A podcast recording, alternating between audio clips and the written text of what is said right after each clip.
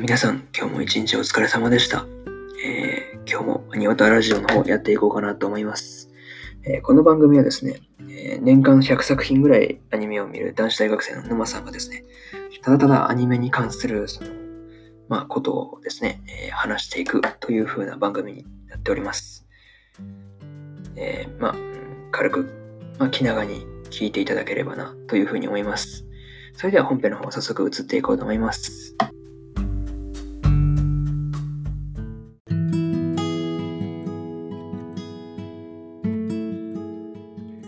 はい、えーそれでは本編の方入らせていただきますね。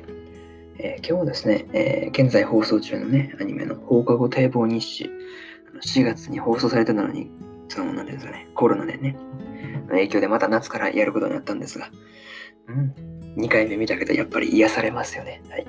それでは本編入っていきますね。で、あらすじですね。あらすじですね。はい。滑舌悪くて申し訳ないです。はい。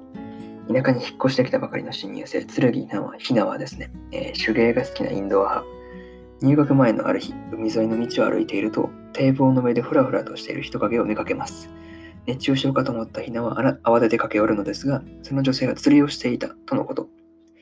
黒岩と名乗る彼女はひなと同じ高校の先輩だというのですが、はいえーアニメ公式サイトより引用させていただきました。はい、それじゃあまた見どころを紹介していこうと思います。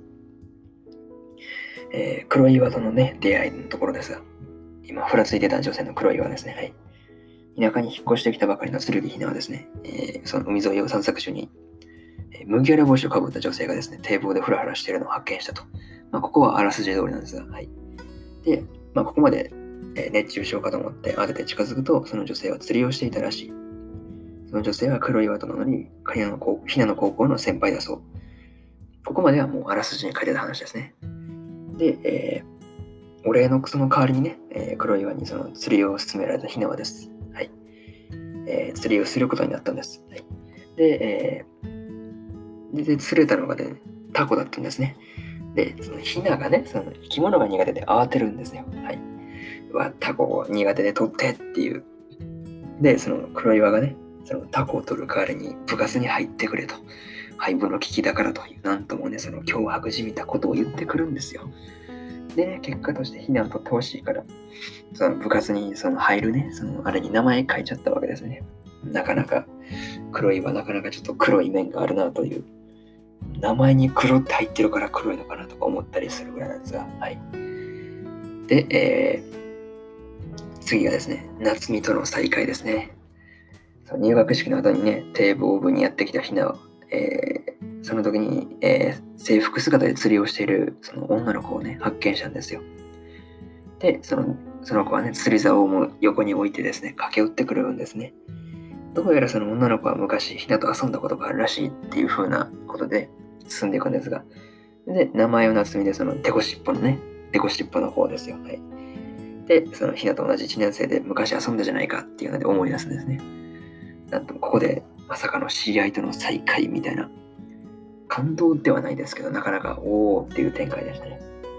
で、まあ、ラスト3つですよ。はい。釣りって楽しいねっていう、ひなはね、堤防部のみんなと流れで釣りに行くことになったんですよ。で、今回はそのアジゴというそのアジの子供を釣るんだそうです。で、最初はその、いやいや、その早まったなとか後悔してたね、ひなでしたが、えーその、最終的には結構なんだかんだ楽しんでてね、堤防部に残ることを決意するわけですよ。でね、こうしてひなの堤防部への入部が、そのね、えー加入がね、えー決定したんですね。でもなんか、あーこれでね、その堤防部としての活動があ次回から始まるんだなっていう終わり方で、なかなか、えーね、楽しみな展開ですね。本当に釣りって釣れると本当楽しいっていうのは、なんかそう伝わってくるような、そんな一話だったなっていうのが全体の締めの感想として、言っていこう、言っておこうと思います。はい。それじゃあ、えー今日は今回の内容はここまでかな。えー締めのパート移っていこうと思います。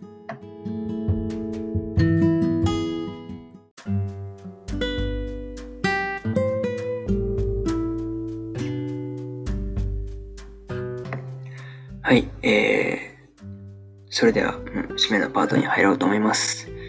今回の話はどうでしたでしょうか？まあ、これからも基本アニメの感想を、まあ、このアニオタラジオの方では発信していこうと思っておりますので、まあ、ぜひご興味持てた方、また聞きに来ていただけると嬉しいです。それじゃあまた次回のラジオで会いましょう。バイバイ。